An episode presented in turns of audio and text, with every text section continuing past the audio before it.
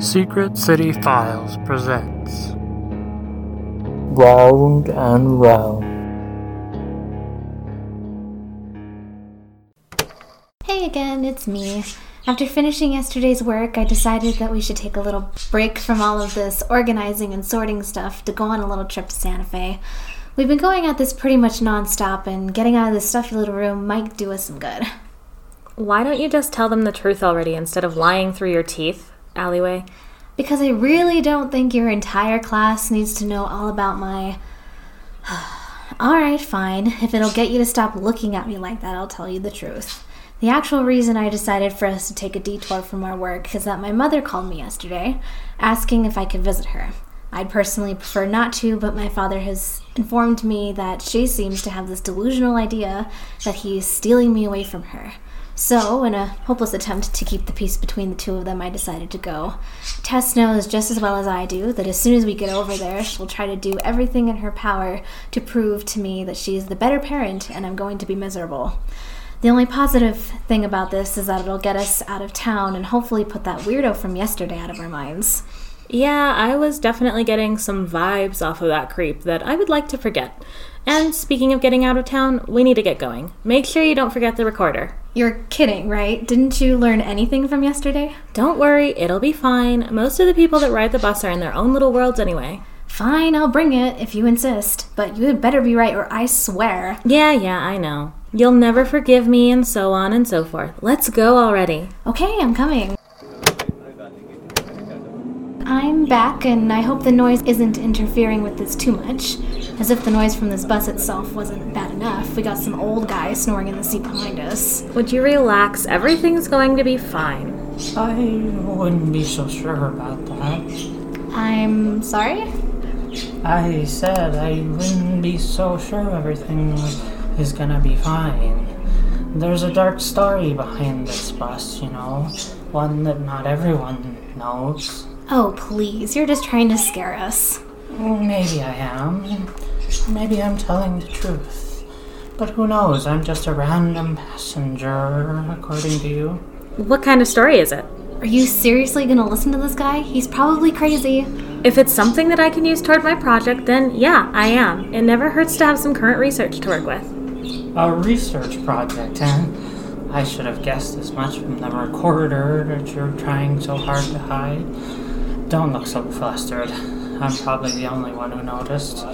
The story I have for you should be quite useful for you two, if you actually want to listen, that is. Well, go on, tell us. Put the recorder closer, Allison. I want to get all of this.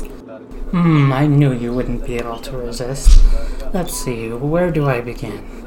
It all started a few years ago when I first started working at the lab. Since I live in Santa Fe, I would have to commute to and from work by bus. It was pretty basic routine, get up in an ungodly hour of the morning and take the bus to the lab, work a full day, commute all the way back home, go to sleep and do the same thing the next day. It was miserable and I hated every moment of it, but it was a way to earn a living and a good paying one too. I've since moved on to much better line of work, but that's beside the point. Usually, the commute was quite, uh, pretty quiet. There weren't usually a lot of people riding, even in the evening, and those who did were either too tired to start up a conversation or just didn't want to talk to anyone. Either option worked f- just fine for me, since I was never in a talkative mood after work, more so if it had been a rough day. But there was one evening that I will never forget. Even now, years later, I can remember that ride home down to the seconds. Well, aren't you going to continue? Yes, uh, sorry. I got a little lost in thought there for a second. Where were we? Right, uh, the commute home. That day of work was especially difficult for me, and when it was over, I was eagerly anticipating getting home and just forgetting all about the miserable day that I had. When I got on the bus, it was filled with the same few people that I was usually joined with. This was a nice comfort to me as I walked down the aisle and took my usual seat, the third row down by the window on the left. I had done this commute enough times to have my own specific spot that I knew no one would take, and they never did. I placed my bag down on the seat next to me and got settled in as I began my ride home, already feeling some of my stress and annoyance leave me. At this point, any person would assume that my tale would be done and that there wouldn't be any more to tell. I would get home safely and there, that would be the end of it, right? Wrong.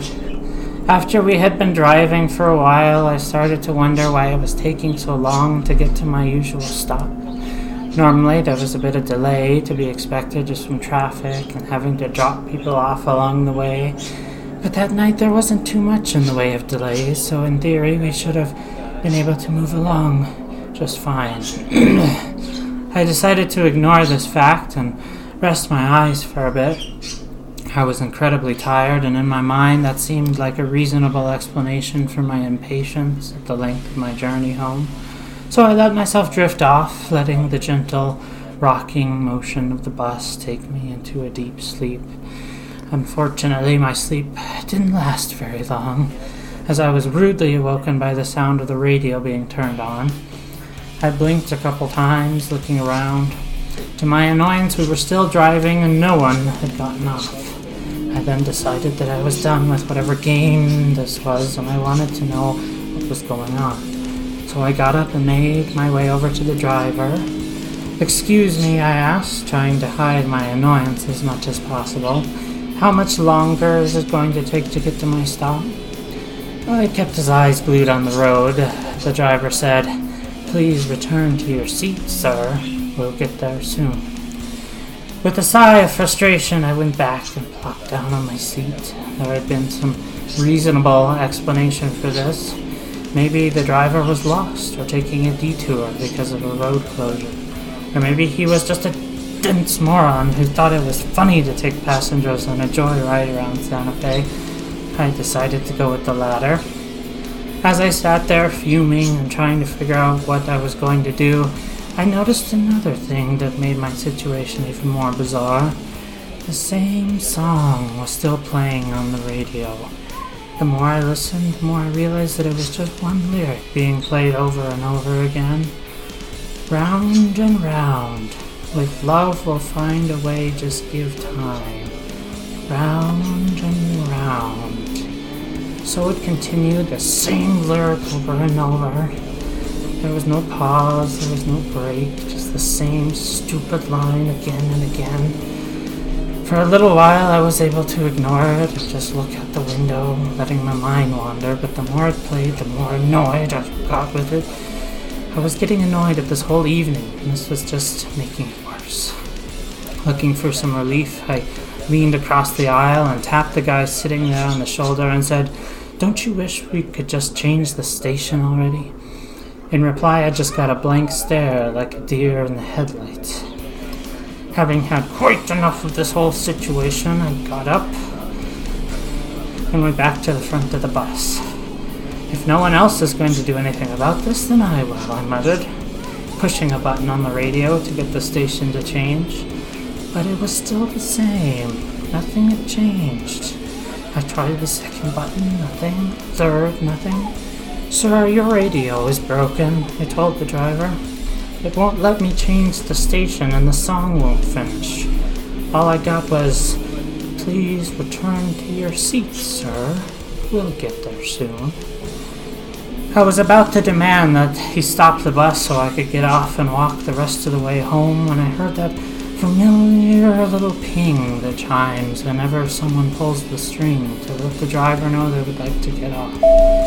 I thought the driver was going to just ignore this, but to my surprise, he slowly pulled the bus over and opened the door to let the passenger off. I should have immediately followed, but for some reason I didn't. I just stood there in a daze as the man I had tapped on the shoulder walked up, gave me a little wave goodbye, and hopped off the bus. As I stood there watching the man start walking down the sidewalk, I could have sworn that I heard the lyrics change. To say now, "Out on the streets, that's where we'll meet. You make the night, I always cross the line." As we continued driving, I stumbled back to my seat and sat down, wanting nothing more to get off this nightmare of a bus ride and go to a nice warm home. I looked to my left and nearly screamed in shock. What should have been an empty seat across the aisle for me was now occupied by the same man that had just dropped off. "What are you yelling about?" he asked in annoyance, glaring at me. "Have you lost your mind or something, man?" I just... you were... I swear, I stammered, I think, unable to get my thoughts together enough to make a full sentence. Finally, I was able to get out. "Didn't you just get off the bus?" The man shook his head. "No, I've been on this bus the whole time, just like you. I was having a nice little nap before you rudely woke me up with your screaming." He looked at me with narrowed eyes. "Are you sure you're okay?" "I swear, I just saw you get off," I said earnestly, desperately wanting him to tell me that I was mistaking him for someone else. "I saw you get off a half mile back from here and start walking down the street. That had to be you!" The man just laughed at me and closed his eyes. "It wasn't me, but if it'll make you feel better to think so, then go for it. I'm going back to sleep." As he did so, I sat there, head in my hands, trying to make sense of all this. I knew this couldn't be real. This had to be a joke. It didn't make sense for the radio to never stop playing the same song and for people to reappear on the same bus that they woke up on. At least I didn't think it did. I was having a really hard time grasping what made sense and what didn't. As another hour and another mile rolled by, I decided to try to handle my situation logically and observe my fellow passengers. If none of them had the same thing happen to them, then I was just exhausted enough to imagine the same person getting off the bus who left to begin with. If the same thing did happen, then maybe I was just crazy. So I sat there for a few minutes, keeping a close eye on the passengers. After some time had passed, there was that ping again, and two people got off at the same time. I keenly kept my eye on their seats as the bus continued moving, waiting to see what the results would be. I heard what sounded like a tap on the window to my right. I turned toward the noise and nearly jumped out of my skin when I returned my eyes to the seat and found those two back in it. They appeared to be waking from a nap. Five minutes went by, the same thing happened. Twenty minutes later, and it happened again. Now convinced that this wasn't a joke anymore and terrified beyond belief, I put my head in my hands. What was I supposed to do now? I was stuck on a bus with a maddening song playing in the background and passengers who wouldn't get off. Surely there had to be an end in sight, but it seemed so far off and hopeless at this point. Right as I thought about calling nine one one, a desperate last attempt at some sort of a plan, I thought... A thought came to me. What if I tried to get off the bus? Would it let me leave? Or would I end up right where I am now, waking up from a never-ending nightmare? Anything at this point was worth a try, so I put my jacket on, slung my bag over my shoulder, and with a hope and a prayer, I pulled the string next to me. The ping chimed. I walked, waited, ancient... anxious to see what would happen. Sure enough, the bus slowed and pulled over, taking what felt like an eternity to come to a stop. When it finally did, I slowly stood, my hands shaking as I made my way to the front of the bus. I gave the passengers one last look behind before the door slid open, and I walked down the stairs off the bus, feeling the cool evening breeze on my face. I stood there for a few seconds, with my eyes closed tightly, too afraid to open them and see the inside of that bus and the same passengers again. I listened to the squeak of the bus door and the rumble of the engines as it drove away, my heart pounding in my chest. I couldn't bring myself to do anything but stand there, my eyes closed, my hands clenched in tight fists. When the rumble of the bus had faded to a very faint hum, I took a deep breath, and I opened my eyes. I I was surprised to find that instead of being back on the bus, I was at my usual stop, looking at my house across the street. I was met with the sound of dogs barking in the distance and cars going by. There was no song playing, there were no rumbles from the bus engine. I was so relieved and happy that I couldn't help but laugh and cry at the same time. I was free from that horrible nightmare for good. Wait, why were you able to get off? What made you so much different from the rest of them?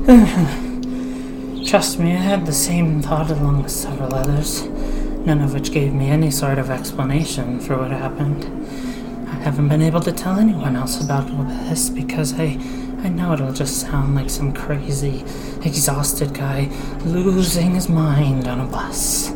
Maybe it'll happen to someone else and they can pick it apart. All I can say is, just be a little extra careful when you ride the bus. The same thing might happen to you, too.